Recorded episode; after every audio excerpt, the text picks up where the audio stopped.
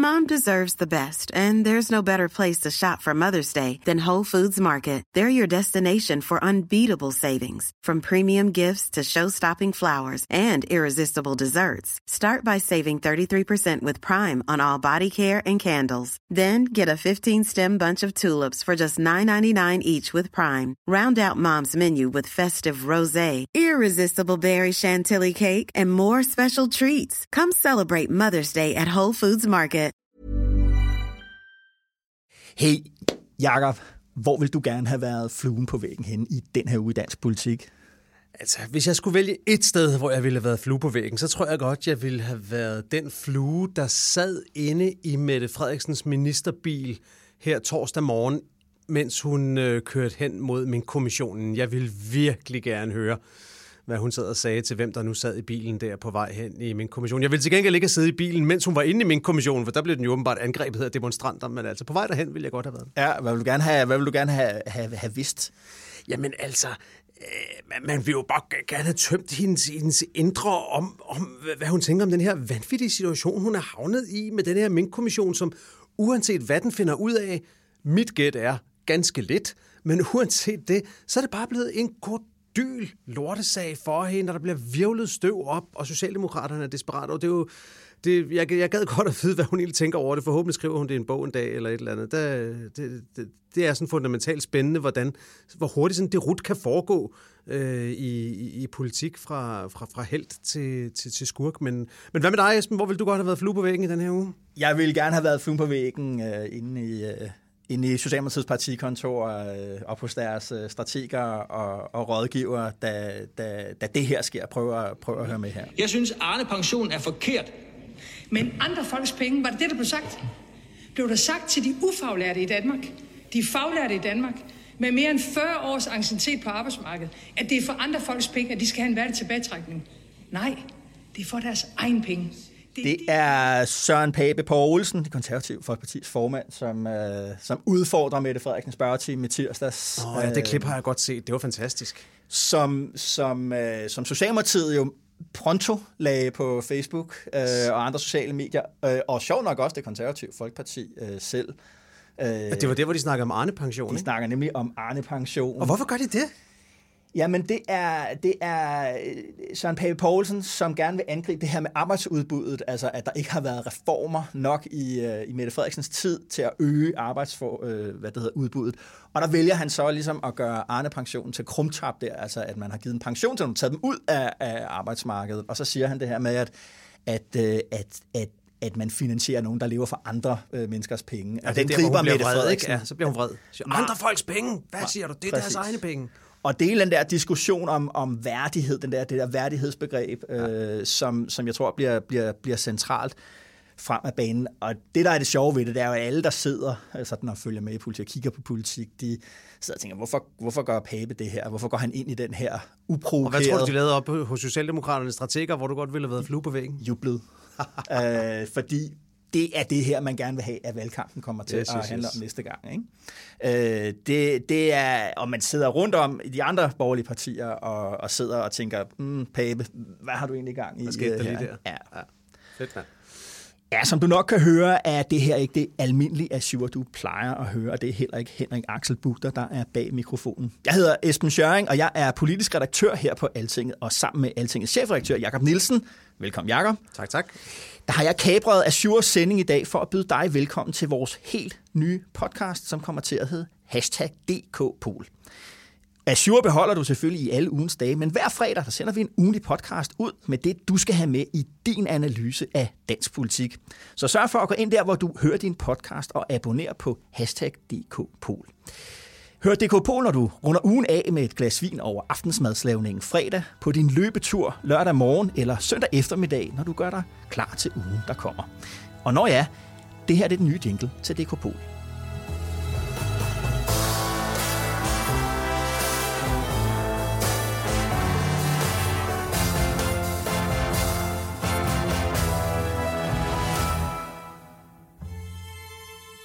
Altså, er, er det James Bond, eller hvad? Ja, men altså, jeg synes, den kan noget. Den har den der blanding af James Bond og, og West Wing, og det uh, synes jeg karakteriserer altinget uh, helt utrolig godt. Jakob, lad os lige uh, lave en dagsorden for, hvad yes. vi skal tale om. Vi har fået en finanslov i den her uge, så jeg tænkte, at vi lige skulle runde den, og mm-hmm. finansminister Nikolaj Vammen.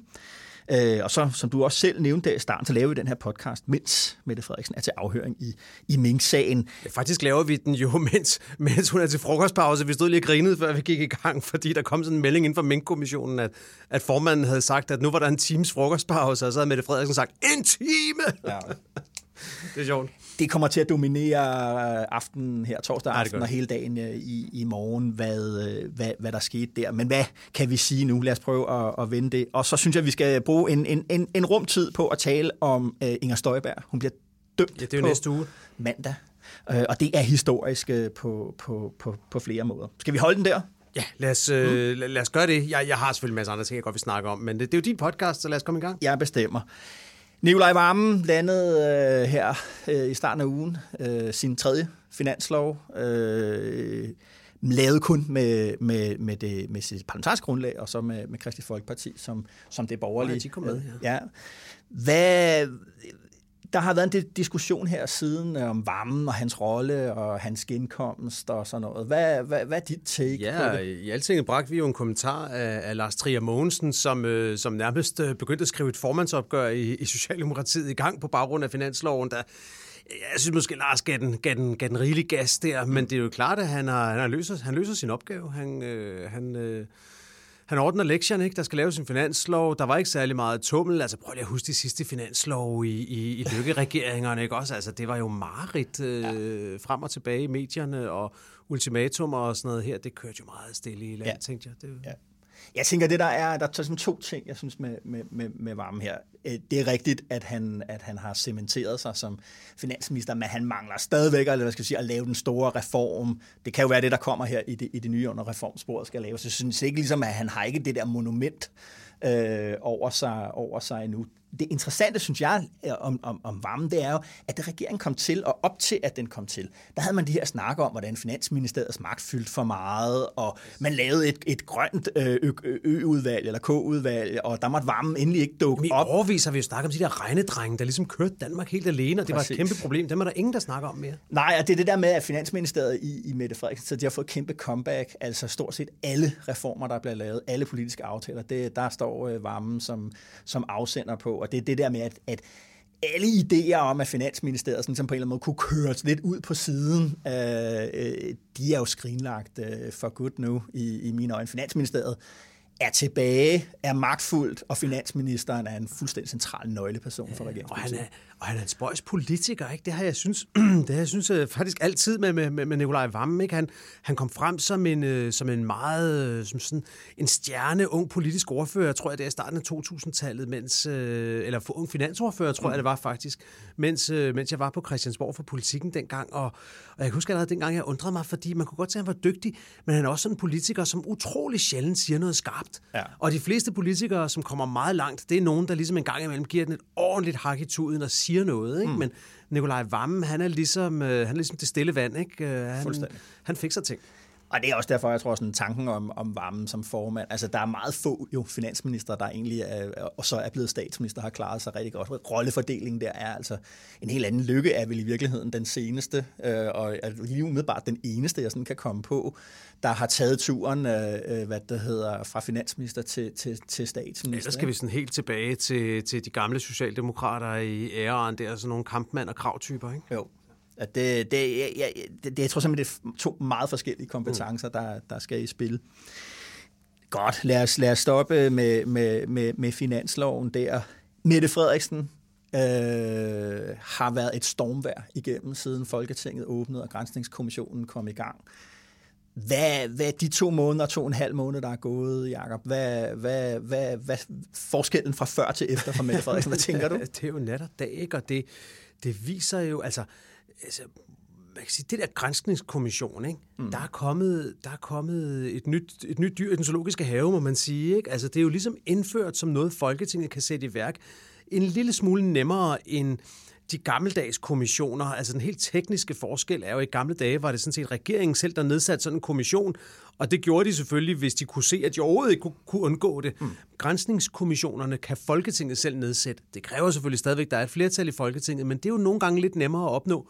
Det så vi så for eksempel her, fordi sådan en parti som Enhedslisten kunne ikke holde til at sige, og ville måske heller ikke sige, at det der minkforløb, det ikke skulle undersøges.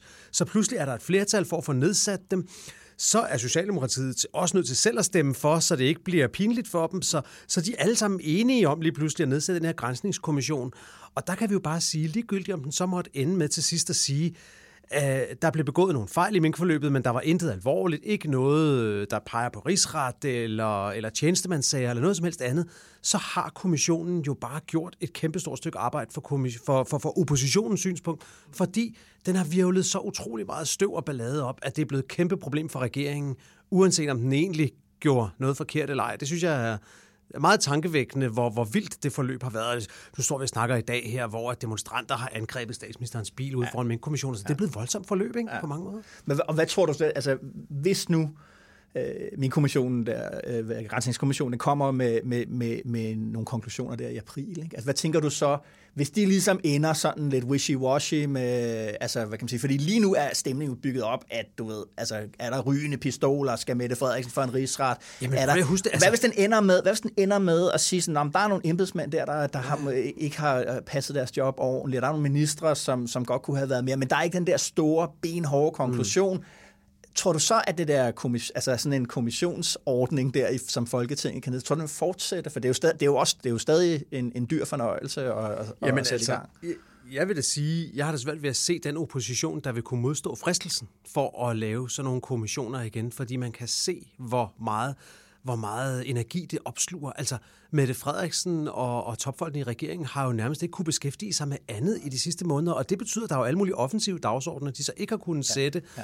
Og det må Folketinget jo så også på et eller andet tidspunkt vurdere om, altså, hvor, hvor tit skal vi igennem det her? Fordi på en eller anden måde, selvom at det er selvfølgelig rigtig godt, at vi kan få undersøgt skandalesager og sådan noget, men samtidig skal man jo også på et eller andet tidspunkt vurdere, hvor meget tid skal man bruge på undersøgelser, hvor meget tid skal man bruge på at vedtage den politik, som der nu kan laves flertal for ja. i, i, i Folketinget. Ikke? Det, jo.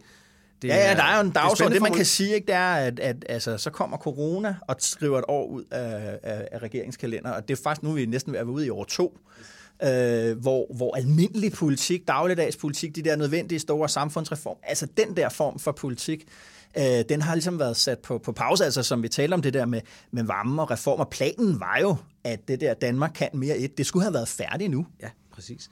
Men og alle mulige andre forlig, der ligger på pause og forsinket og alt muligt. Ikke? Men hvad tror du?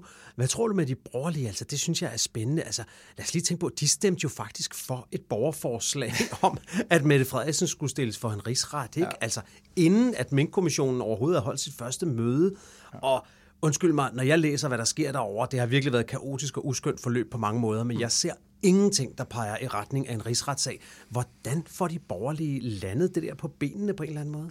Ja, det jeg spørger, jeg spørger, øh, ja. når jeg er omkring over på Christiansborg, om hvad, hvad hvis det nu bliver det udfald, og hvad hvis det bliver det udfald, hvad gør I så? Og, altså lige nu er de bare der, hvor at, at det der er for de borgerlige, det er, at der er en enorm, som du siger, energi i det, i forhold til deres bagland, i forhold til deres vælgere. Det fylder enormt meget. Der er en der følelsesmæssige connect, som de borgerlige partier ikke har haft med deres vælgere i overvis. Altså i, i, i mange år nu, 6, 7, 8 år, har, der, har, har det borgerlige Danmark jo været præget af krise intern splid, intern uenighed. Og det er så det andet, der ligger med den her sag, det er, at lige pludselig så har man en fælles fjende, man kan skyde på, så skyder man ikke så meget på hinanden, øh, eller slet ikke, og der er den der sammentømring, og lige pludselig så er meningsmålingerne lige øh, 50-50, når vi, når, vi, når vi laver kvalitetsvægtet gennemsnit herinde. Og det taler de også alle sammen om øh, i, på, på, i partikontoren. Den der tyngdekraft, det giver, okay, så er der ligesom ro på, og vi er disciplineret, vi står sammen. Blandt andet møder man jo op i fælles øh, fodslag til de her Men hvad gør de så? Hvad gør de så? Tænker du, kan de så bare skrue ned og så sige, okay, vi fik det ud af det, vi gerne ville? Jeg synes og... allerede, de er i gang med at skrue ned. Ja. Altså, øh, Ellemann og Søren Pape har i øh, apropos Pape og, og Arne Pension, de har jo ligesom drejet af, at det er blevet løjtnanter nu, som, som, som slår hårdt på den her sag. Mm. Øh, man holder sig sådan lidt på afstand, tror jeg lidt under indtryk af det, som du også siger der, at, ja. at altså sådan decideret rigsret, det er der ikke nogen, der tror på, når man taler til baggrund med dem deroppe. Altså, blandt i, i, i de øvre lag af, hos de borgerlige partier. Så det, det, lige nu for dem handler det bare helt om at få slidt Mette Frederiksens troværdighed ned, øh, fordi man vil gerne føre en valgkampagne på, på lederskab, øh, hvad det hedder. Og der har de jo været utrolig godt hjulpet af hele det der sms-noget med de der, altså, som ligesom har givet en ny dimension. Ikke? Jeg tror, det var Hans Mortensen i Weekendavisen, der skrev, hvis, hvis regeringen ikke har noget at skjule, så skjuler den det godt. Ja. det ramte det meget godt ind, at det er ligesom blevet... Ja, det er jo det, og det, jeg tror, de prøver at skjule, det Mette Frederiksen helst ikke vil have frem. Det er jo, det er jo så det, vi har, som vi har set glimt af også i pressemøderne, og som vi har set for fuld flor i nogle af Barbara Bertelsens sms'er. Det er nemlig brutaliteten. Det er, hvor hårdt der bliver gået til folk, og det der med, at altså Mette Frederiksen er jo en top-top-politiker, og top-top-politikere, de har altså den der kynisme til også at sige ja, til en, en, en ven og, og partikollega, værsgo at tage øh, kuglen, den kommer her. Ikke? Øh, og hvis de har brug for at vride armene om på dem for at komme der til, så gør de også det. Og det er, det, det der, det er der, hvor vi, som, det er os, der sidder og kigger på politik, og vælgerne, der sidder og kigger på politik, de bliver sådan, at det er ikke så pænt. Og så ryger den der tillid der, som, øh, som, er, som jo altid øh, er kritisk for, for politikerne, ikke? at den kan stige og falde. Ikke? Ja. Nå, på mandag får hun vel en pause fra den, øh, fra den mink-sag. Der sker lige noget andet. Ja, der sker noget andet. Ja, du, du er jo vores øh, rigsretsekspert, øh, du har kigget på rigsrettens... Øh, jeg har gået i Jens Peter Christensens juraskole ja. for at forstå rigsretten. Ja, og, og som vi jo også har tilbudt til altingets øh, lyttere, man kan faktisk gå ind og høre øh, seks af det vist. Ja, fem forløbig, men jeg ved om ikke, der kommer en sekser. Ja. ja, det gør der jo nok. Uh, han er jo, sidder jo og er dommer. Ja, det er jo ret vildt. Han er simpelthen dommer i højesteret til daglig, og derfor er han også en af dommerne i, i rigsretten nu. Og så er han jo den ekspert i Danmark, der ved mest om alt det der, fordi han har skrevet store bøger om ministres ansvar og skandaler, hvordan de bliver opklaret og sådan noget. Han har sagt ja til at være med til at forklare os øh, de gamle rigsretssager, hvordan de hænger sammen. Og det var utrolig spændende at lave, og uanset, selvom vi selvfølgelig ikke talte om Støjberg-sagen i de podcast, fordi han er jo dommer, så det kan han ikke tale om. Så, så synes jeg, jeg lærer en hel masse om, hvad der er op og ned i, i den slags sager der. Så, så det er spændende. Og, prøv lige at sige, fordi det, det, det, igen lidt ligesom med Mink-sagen, så der er både interesser i at få det til at lyde, som om det handler om en ting, hvor det egentlig handler om noget andet. Yes. Kernen i rigsretssagen mod Inger Støjberg, hvad er det? Ja, kernen i rigsretssagen er, jeg vil sige, det er etableret, at der foregik noget ulovligt i en periode, nemlig at der var nogle unge asylansøgende par, der blev skilt ad uden at de var blevet hørt først. Og altså hvor den ene var under 18, Den ene ikke? var under 18, kvinden var, var, var under 18, manden var, var over, og så måtte de ikke bo sammen i en periode. Og, og, og det tror jeg er etableret, det vil alle være enige om, at der foregik øh, noget ulovligt der. Det må man ikke gøre undtagelsesfrit. Det måtte man ikke gøre på den måde. Der skulle først have været en proces, hvor de kunne have klaget, ja, eller var blevet hørt, eller sådan noget. Mm-hmm. Som, ligesom hvis øh, du får en fartbøde, eller skal betale mere i skat, så er der en proces, hvor du har mulighed for i hvert fald at klage, inden at det pludselig sker. Nå. Men det, som rigsretten handler om, det er et, øh, vidste Inger Støjberg det, altså var det forsætteligt eller groft uaksomt, at det skete fra hendes side? Altså vidste eller burde hun have vidst, at det der ulovlige foregik?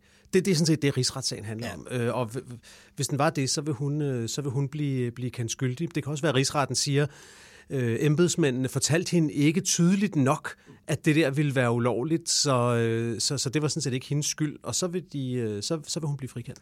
Den der stemning af, at der ikke rigtig er nogen, der ved, hvor det går hen, Øh, hvordan har den været sådan historisk, når man kigger tilbage, altså Tamilsagen, som hmm. er den seneste, var, var man ligesom der sådan sikker på, at han bliver, han bliver altså dømt.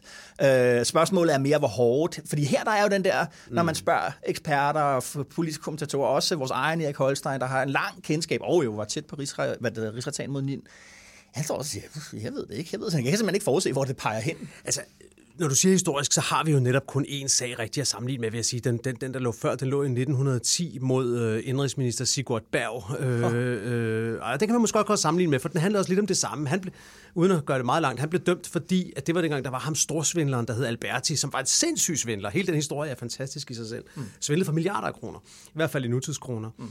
Og, og indrigsminister Sigurd Berg, han havde ikke haft noget som helst med det at gøre. Men han blev dømt for, at han ikke havde holdt godt nok øje med det. Han havde ikke sagt fra, da han blev advaret. Mm. Altså det var hans embedsførelse, ja. der den var gal med. Og han blev dømt skyldig. Han var den første, der blev dømt i rigsretten nogensinde. Og det næste, det var så Erik Nind, som er i vores tid, kan man sige. Det var i, var det i 93 dommen ja, ja, ja. tror jeg. Ikke? Øhm, og, øhm, og det var, jo, det var jo igen, fordi der foregik noget lovligt med de her tamiler, der ikke fik de familiesamføringer, de skulle have. Og rigsretten sagde, det burde Erik Nien Hansen have vidst, at det var ulovligt, det der, og mm. så dømte de ham skyldig for det. Og set i bagspejlet siger man, at det var, det var tydeligt, at han blev dømt. Jeg, jeg dækkede det jo ikke selv dengang. Der var jeg trods alt ikke, der var jeg ikke helt færdiguddannet endnu. Men, øhm, men, men, men mit indtryk kan godt være, at det måske også er lidt set i bagspejlet, det der. Der var, der var længe tvivl om, om sagen overhovedet ville blive ført til ende, fordi en Hansen havde skrøbeligt helbred. Ja, ja. Der, der var ret tæt på en beslutning om at aflyse sagen, men så skete der det, at politikken fik nogle billeder af Niels Hansen, der cyklede på sin daglige cykeltur op i dyrehaven, og så blev det lidt svært at aflyse den på grund af hans dårlige helbred. Så du ved, jeg ved ikke, om det var så helt så klokkeklart, at han også ville ende med at blive, øh, med at blive dømt, men det blev han. Og det, der er selvfølgelig altid en tvivl i sådan nogle sager der. Jeg, personligt tror jeg, at for, for mit vedkommende, og det kan jo være, at jeg står afklædt tilbage på mandag, så er tvivlen ikke helt så stor. Altså, jeg synes, når man læser det, der står i Instrukskommissionen, mm som jo trods alt er skrevet af en landsdommer, en dommer for landsretten i spidsen, så, så står det jo ret tydeligt, at, ja. øh, at øh, hvad hedder det, Inger Støjberg i det mindste burde have vidst, at det der var ulovligt, og dermed havde hun pligt til at, at, at stoppe okay. det. Og det gjorde hun jo ikke. I stedet for løg hun jo for Folketinget, løg for ombudsmanden osv. Og det tror jeg samlet set gør, at, at øh, at for, for mig peger det på, at, øh, at, at hun, der er størst sandsynlighed for, at hun bliver kendt skyldig. Mm. Hvad hun så får straf og sådan noget, det har jeg ingen idé om, men, men, men det tror jeg. Mm-hmm. Okay. Klart. Men, men det er jo bare mit gæt, jo. Ja, ja, ja. Vi, vi uh, vender tilbage til det, hvad det hedder, uh, næste, næste fredag uh, på det. Det, det, vilde, det vilde ved den sag, synes jeg ikke også, på, mm. på en måde. Så er det, altså, der er jo mange vilde ting. Støjberg, bliver hun dømt, bliver hun ikke dømt? Mm. Skal hun være formand for DF bagefter? Hele det der cirkus, det har vi jo snakket om mange gange også i Azure-podcasten mm. og sådan noget. Men en anden vild ting, som ikke har været så mange, meget fremme, synes jeg, det er, at så er sagen jo ikke engang slut. For efter rigsretten, mm. så skal der nemlig besluttes, om der skal indledes tjenestlige undersøgelser, altså personalesager, populært sagt, mod de fem embedsmænd, som fik kritik i Instrukskommissionens rapport. Og det vil altså sige for de embedsmænd, så er det fjerde gang, de skal igennem det. Først var der ombudsmanden, der undersøgte. Så kom Instrukskommissionen. Og så kom rigsretten, hvor de har været inde og vidne og udtale sig, og du ved, været i medierne hver gang. Ja. Og så kommer der altså en tjenestelig undersøgelse, hvor de skal igennem det en gang til, for at se, om nogen af dem skal degraderes, eller forflyttes, eller ligefrem fyres, hvis, mm. de har, hvis de har svigtet deres ansvar rigtig alvorligt. Så for de der embedsmænd, der er det her altså en, øh, en hård og lang omgang, vil jeg sige. Ja, klart. Helt sikkert. Ja. Men hvad tænker du om sagen på mandag?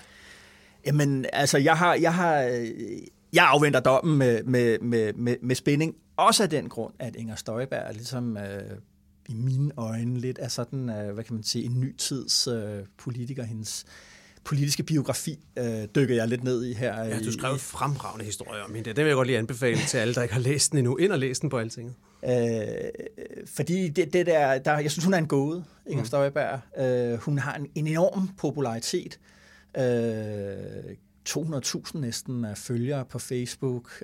Og så var det en pointe i artiklen, at alligevel ved vi næsten ikke, hvad hun det, mener. Ja, vi, vi ved ikke, hvad hun mener om ret meget, øh, udover at hun er stram på udlændingepolitik, ja, har en ja, udlændingepolitik. Vi kender heller ikke hendes personlige biografi egentlig særlig, ja. særlig indgående. Øh, så den der identifikation, hvad, kom, hvad handler den egentlig om? Hvorfor er der så mange, der, der, der gør det? Og så hele det der med, hvor dygtig hun har været til at bruge Facebook. Som en af de første politiker i Danmark, øh, har hun virkelig formået det her med at bruge Facebook som et kampagneværktøj, men jo også det der med at transformere sig selv om til et medie. Altså hun er sit eget medie, Inger Støjberg. Det er hun jo med et eget brand, den der hårknold, som, som, øh, som hun har taget til sig, altså i sådan en tegnet form. Jeg tror, det var Ny Borgerlige, der, der, der, der starter med at lancere den. Ikke? Ja. Altså, hun er et brand, og hun er et internetfænomen, øh, og det er selvfølgelig interessant, fordi at, at, øh, nu kan vi næsten ikke huske det, men for 10-15 år siden, der var Facebook ikke en faktor mm. i hverken dansk politik eller i, i, øh, i, i vestlig politik mm. i det hele. Så den transformation. Men tror du, betyder det så i virkeligheden, at dommen er lidt ligegyldig for hende? Er det lidt ligegyldigt, om hun kommer ud og er skyldig eller, eller, det synes eller jeg faktisk er noget af det, vi kommer til at se. Altså, fordi det er, jo der, det, det, det er jo den stemning, der lidt er ja. lige nu. Det er den ja, der, det, når man Inger øh, Støjberg, hun kan bare øh, køre videre. Hun kan blive formand i Dansk Folkeparti, og, ja. og det kan være et, et eller andet sted være lige meget øh, hvad, hvad dommen siger, fordi at hun er stærkere, hendes, hendes, hendes, det er netop det der med, at hun er sit eget medie, hun er et stærkere kommunikationsbrand end rigsretten, øh, det der gamle institution. Ja, ja. Øh, og og det, der synes jeg ligesom, at, at der har været en stemning her, øh, i hvert fald op til nu, af, at det kunne hun sagtens. Hun, altså hun kan nærmest få hvilken som helst dom, og så stadig glide, glide videre ja, ja. Øh, i det. Ikke? Men nu synes jeg, når man sådan øh, går rundt på gangene deroppe på Christiansborg og spørger, nå ja, hvad så? Så synes jeg, at det, at det også kommer også inden for det, og siger, det er jo alvor det her. Altså, og jeg synes, der var, lidt det, det samme, der var lidt det samme op til byretsdommen mod Morten Messersmith, hvor der også var ja. sådan en stemning af, at nu skulle den der irriterende byretssal i overstås, og så var han formand for Dansk Folkeparti om et øjeblik. Og da så han blev kendt skyldig der, så var det ligesom om, der kom sådan kollektivt, hov, hvad skete der der? Og nu må vi så se, om han, om han også blev dømt i, i, i landsretten. Præcis. Men det var ligesom sådan et, et, et moment of truth, hvor de ligesom vågnede til at sige, okay, der er også en virkelighed her. Ja, det er det der med, at der er nogle, en tyngdekraft. Ja. Sådan forestiller jeg mig det. For lige nu svæver det hele ja. i, sådan, i, du ved, i vores spalter, i sendeminutterne, i avisernes ja. spalter. Øh, Det er en fa- fas- fascinerende personhistorie, og, og, og spørgsmålet er alligevel, og når den her dom kommer, der er sådan ligesom nogen, der trykker på, på, på tyngdekraften i, i dansk politik, og så, og så, altså, så kan man blive Og så også hævet det helt, igen. det, det helt konkrete, at hvis hun bliver dømt, så må man gå ud fra, at et flertal i Folketinget stemmer om, at hun så er uværdig til at sidde i Folketinget. Måske forlader hun Folketinget selv før, det ved jeg ikke. Men, Ja. men, men, og det har vel trods alt også en betydning, at hvis du ryger ud af Folketinget, så gør det det lidt mindre logisk lige pludselig at overtage formandskabet for et parti. Ikke? Det er nemlig det, og, og, og det synes jeg bare er, er, er enormt interessant, fordi det er også ligesom netop ja. fordi, at Inger Støjberg er den der nytidspolitiker. Det, der er ja. sjovt ved hende, da jeg sad og kiggede på, jeg var helt tilbage i midten af 90'erne i det der øh, mediearkiv, der hedder Infomedia, og kigge på, jamen, hvad har der egentlig været skrevet om Støjberg? Hvad har hun selv skrevet? Hvordan har hun ageret? Ikke? Og hun har jo været politiker i lang tid. Hun bliver i, øh, kommer ind i, i amtsrådet i, i Vejle i 94, ikke? som, som 20-21-årig.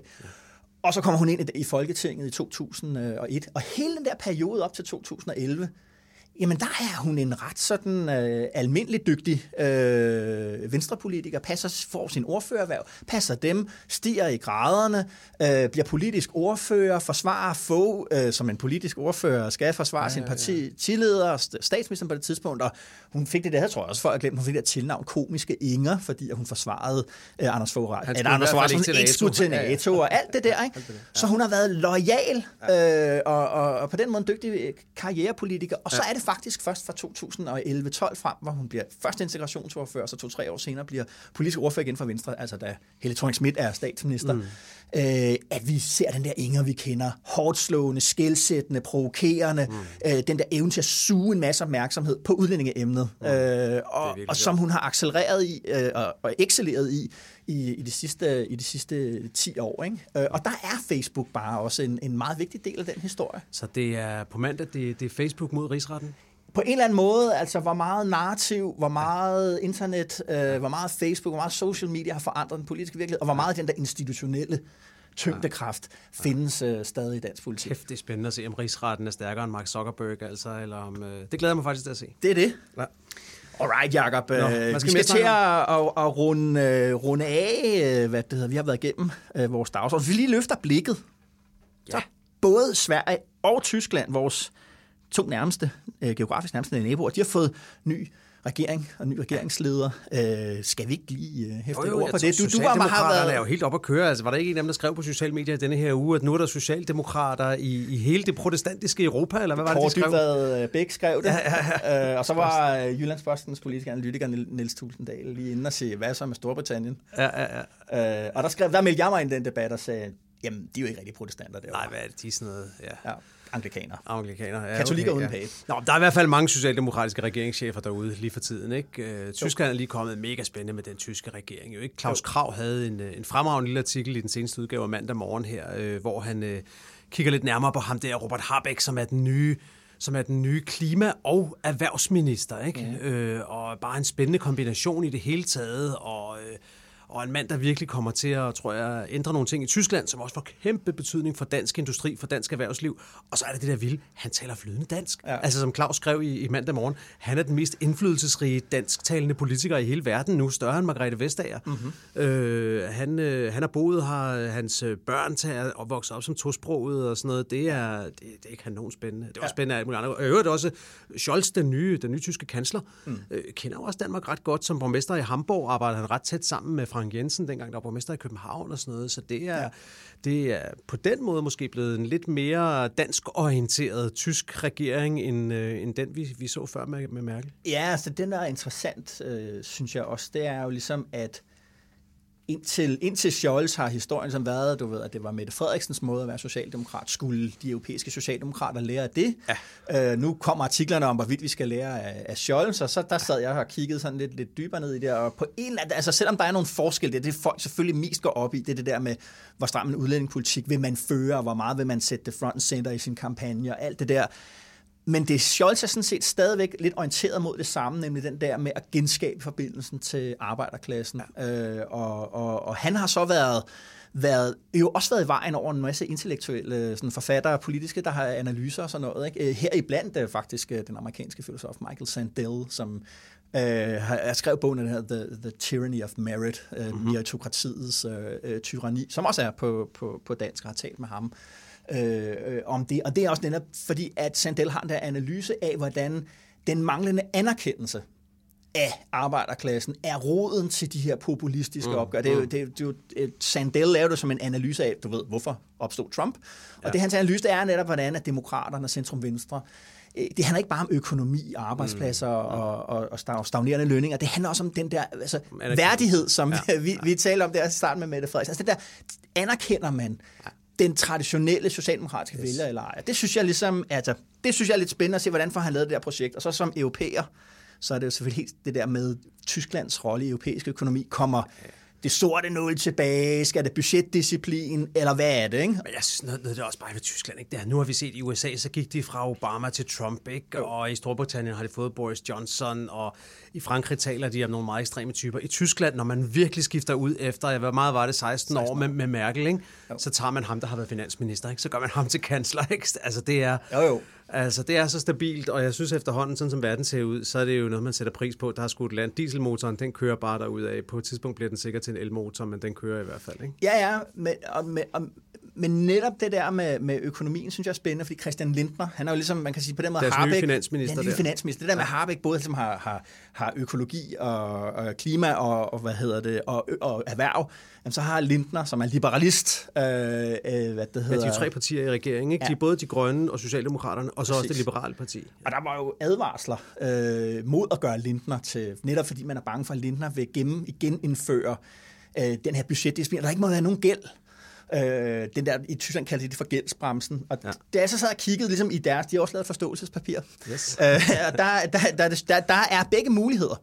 Gældsbremsen findes stadig, men der findes også nu muligheden for, at man kan så at sige, øh, øh, hvad det hedder, skubbe antallet af lån. Altså det, det, man gerne må låne i de enkelte delstater, det kan man godt have en skub foran sig, så man kan inddrage næste års gæld okay, i sin egen nye gæld. løsnet lidt op der. Så der er løsnet op for det der, og det har jo stor indflydelse på, hvordan øh, også i forhold til europæisk økonomi, det her helt store med, at vi er en fælles coronafond ja, ja, i, præcis, i, i EU, hvor, hvor det er, hvor man stifter gæld i hele den europæiske økonomis navn. Og det er et kæmpe brud med tysk øh, hvad det hedder, økonomisk politik, også på, på, på EU-plan. Der er jo rent faktisk en dom fra den tyske grundlovs, øh, hvad hedder det, højeste ret. Forfatningsdomstol. Forfatningsdomstol hedder det. Ja. Som sagde, at, at hele det der projekt, der har været siden 2015 med, at ECB køber samtlige gældspapirer og statsobligationer mm. op for at holde renten nede på de italienske, øh, de italienske renter nede, øh, det er grundlovsstridigt i Tyskland. Og der valgte Berlin bare at sige, okay, ja. og så fortsatte man. Ja. Det er spændende. Ja. Det er mega spændende, men, øh, men så er der også kommet en ny regering i Sverige, og, og der kører dieselmotoren nok lidt mere hakkende, må man sige. Altså, det er jo ret vildt.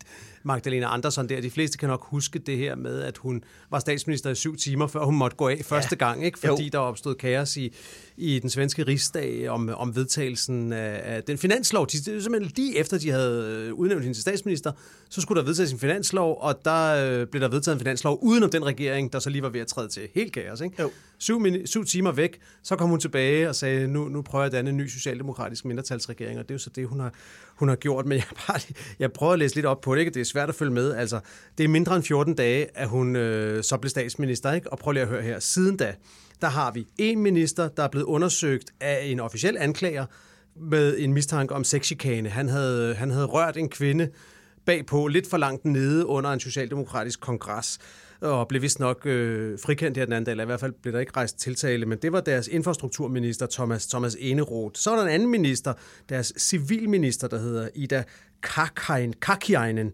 hun, øh, hun, hun røg lidt i uvær, fordi et eller andet højorienteret medie havde fundet et gammelt ungdomsbillede af hende, hvor hun hejlede simpelthen. Ja. Altså, hun stod simpelthen med en nazi-hilsen til en ungdomsfest, og det havde hun...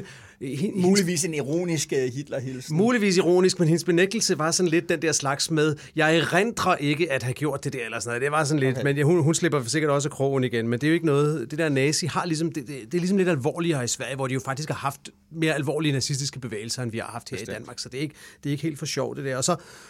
Udover det, så har de sådan en tredje minister, deres øh, miljøminister, Annika Strandhæl, et af deres store talenter i den svenske regering, som er under ekstrem pres, fordi de har en masse ballade om, hvor de skal gøre af affaldet fra deres atomkraftværker. Og der er det ligesom nogle af støttepartierne, der har sagt nu, hvis ikke hun har en løsning på det inden Lucia, og det, det er på mandag, så vidt jeg husker, så vil de øh, stille mistillidsvotum til hende og, og noget. Hun prøver så at skubbe det ind i januar og sådan noget, men altså, vi har altså en svensk statsminister, der har været på posten i, i 14 dage, som allerede har et troende mistillidsvotum til en minister og en sexsag og en nazisag på halsen, så det går, det går vanvittigt derop. Og det er måske også et udtryk for, at Sverige jo skal have valg i september 22. I Sverige der er det jo sådan, at valgperioderne ligger fast, ja. så man skal have valg i september 22. Og derfor er, kommer Magdalena Andersens øh, første periode her til at være en lang valgkamp, så man bare kan se, at den er allerede gået i gang. Mm-hmm. Det, det er sgu ret vildt. Så har du også en bog liggende foran dig, Jacob. Øh, Erik Zemmour. Erik Zemmour. Jeg var en som øh, er fransk præsidentkandidat, øh, mediekendis på, øh, i, i, i Frankrig i den franske udgave af, af Fox News, jeg tror nok, det hedder The News. C-News. Ja. øh, hvad det hedder... Øh, øh, hvorfor, hvorfor sidder du og læser, Jamen, læser den? Øh, altså, sagen er, at jeg var på en af mine første udlandsrejser i, i to år her for nylig. Jeg var en tur, en forlænget weekend i Paris, og i lufthavnen, så, så så jeg ham her, Erik Zemmour, stå og kigge på mig. Jeg har jo godt også læst om det og hørt om det. Tænkte, nu, nu griber jeg lige den bog og prøver at læse, hvad han har at sige. Og jeg skal nok skrive en anmeldelse ud på, på Altinget, så man kan få det i en lidt længere form der. Men, øh, men øh, mens jeg så var i gang med at læse den her bog, ja, så erklærede han sig så, som man også havde regnet med, som, som præsidentkandidat. Ja. Og han er en, en, en, en fascinerende, fascinerende type. Øh, øh en fransk Trump. Ja, det er han, og så er han jo samtidig noget helt andet, ikke også? Fordi han har jo slet ikke Trumps øh, fjollede øh, charme eller noget. Han er jo en alvorsmand. Han er, han er på den måde virkelig en fransk Trump, ikke også? Han er intellektuel. Han er en, en virkelig alvorlig intellektuel, og i mm. bogen her, noget af det, der slår mig i bogen, det er, at han har sådan virkelig mange mange fikse og finurlige formuleringer. Han har et ekstremt præcist sprog og sådan noget. Han er, han er intellektuel, mm. men så er han øh, journalist gennem mange år og mange andre ting, og så har han så fået sådan et, et moment of fame i en relativt høj alder. Han er jo der først i 60'erne, mm. fordi at han blev fast bestanddel i, i sådan et debatprogram på den her tv-kanal C-News. Og, og, og det er måske det, der er allermest interessant. Jeg tror ikke, men det sagde jeg også om Trump før 2016, jeg tror mm. ikke, at Erik Zemmour er Frankrigs næste præsident. Det, der tror jeg ikke, de er. Jamen, er, er, er sandheden ikke, at, altså, fordi Marine Le Pen stiller jo stadig op, så ja. de har sådan set delt, hvad skal man sige, den her det, det, globaliseringskritiske, yes. ud, udlændingepolitiske højrefløj i Frankrig i to. Det er ligesom Dansk Folkeparti har fået ny borgerlige, Præcis. så har Marine Le Pen fået Erik Zemmour. Øh, og det er jo til Macrons med, entydige fordel, på grund af den måde, det, det, det, ja, det franske det. system, valgsystem er, er lavet. Men der er stadig mange målinger, der tyder på, at det er en af de to, der slipper igennem til anden runde. Ja. Og så er det franske system jo sådan, at så er det en mod en. Ja. Og der kan alt jo i princippet ske. Ikke også? Ja, ja, Men jeg synes også, ud over selve Erik Zemmour og hele hans, øh, alle hans holdninger og øh, han er meget historierevisionistisk og, og masser af andre ting, og selvfølgelig ekstremt islamkritisk, helt ekstremt islamkritisk, ja. ikke også? Altså, det er hans store, altså han, han, hans hoved, politiske budskab, det er jo det her med, at vi står midt i det, han kalder den store udskiftning. Ja. Le grand remplacement, som man taler om i nogle lande. Det her med, ja. at muslimer er ved at udskifte den kristne befolkning i Europa. Det er hans hovedbudskab, mm-hmm. øh, simpelthen. Men udover det, så synes jeg, det interessante er netop det der medietendens, som han også er eksponent for, fordi han jo altså blev kendt gennem en tv-kanal, opkøbt af en rigmand, forandret fra at være en fuldstændig ligegyldig tv-kanal, ingen så, mm-hmm. til at blive en af Frankrigs allermest sete efter Fox News-modellen. Og den tv, man har også købt en meget populær radiokanal, som han også har gjort til sådan en uh, hardcore talk radio, og på den måde er der opstået sådan et ekstremt højere mediemiljø i Frankrig også. Men er det ikke også det, det, det der, altså kan man sige, at, at altså vi skal jo også huske på det der, Macron er jo heller ikke en del af det etablerede politik. Han er hverken øh, republikaner eller øh, socialdemokrat. Han gik jo uden om, om det hele, altså dannede sin egen bevægelse, og, og også stærk på Facebook, og ligesom blev sit eget, du ved, sin egen kampagne på en eller anden måde. Ikke? Og det Seymour jo, jo i virkeligheden også et udtryk for, at, at det politiske system, det parlamentariske system, partipolitiske system i Frankrig har spille for lidt. Det er fuldstændig brudt sammen. Altså, det var en kæmpe revolution, da Macron vandt, ikke også? Og han, ja, som du siger, han definerede sig uden for systemerne. Det, der reelt er sket, er, at han jo er endt med at blive en centrum-højre præsident mm-hmm. med, med, med de fleste af de ting, han har gennemført. Altså højrefløjen har ligesom erobret ja. Macrons øh, præsidentskab og, og regering. Og, og derfor det helt vilde er jo, at den franske venstrefløj er fuldstændig sat ud af spillet. Her i denne her uge foreslog en af de mest markante øh, kandidater hos det franske socialistparti, som ligesom er deres socialdemokrati. Ja, ja, ja. Det er Paris' borgmester, hende der hedder Anne Hidalgo. Hun foreslog, at Venstrefløjen nu skulle holde et stort møde og samles, for hvis ikke vi finder en kandidat at enes om, så går det her fuldstændig amok, fordi så ender de alle sammen med at få 5-10 procent af stemmerne, de kommer ingen vegne. Ja. Og der gik fem minutter, så havde nogle af de hardcore venstreorienterede sagt, sagt uh, nej tak. Det, det møde skulle de ikke med til, de kunne ikke den dag. Så venstrefløjen er væk. Frankrig ja. har ikke nogen venstrefløj mere. Altså, det, det er ret vildt, ikke? Ja, det er det i, i revolutionens hjemland. Alright. Det var simpelthen den første udgave af DK Pol. Kan du igen på fredag, Jacob? På fredag? Ja, jeg tror ikke, jeg skal noget. Fantastisk. Og også tak til dig derude, der troede, du skulle høre Alting af Sure, og så havnet i vores nye podcast DK Pol.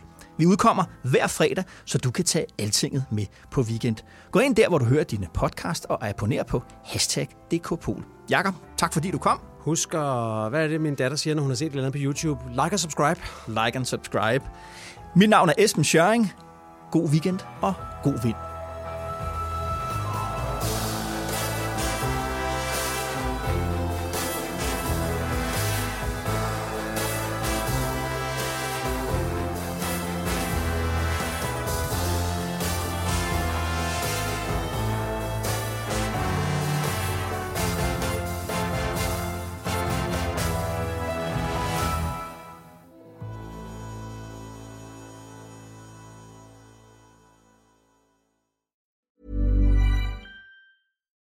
Deserves the best, and there's no better place to shop for Mother's Day than Whole Foods Market. They're your destination for unbeatable savings, from premium gifts to show-stopping flowers and irresistible desserts. Start by saving 33% with Prime on all body care and candles. Then get a 15-stem bunch of tulips for just $9.99 each with Prime. Round out Mom's menu with festive rosé, irresistible berry chantilly cake, and more special treats. Come celebrate Mother's Day at Whole Foods Market.